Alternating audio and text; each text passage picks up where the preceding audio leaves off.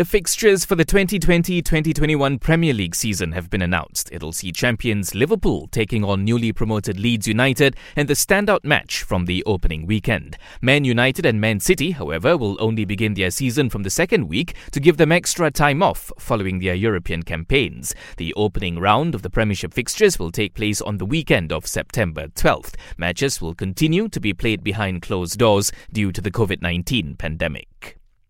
Now, Man United's Chris Smalling is reportedly prepared to force a move to Roma, where he spent the last season on loan. This is despite him required to report back for duty with United following the end of his loan spell. The defender is keen to sign with the Serie A club permanently, having revived his career in Italy.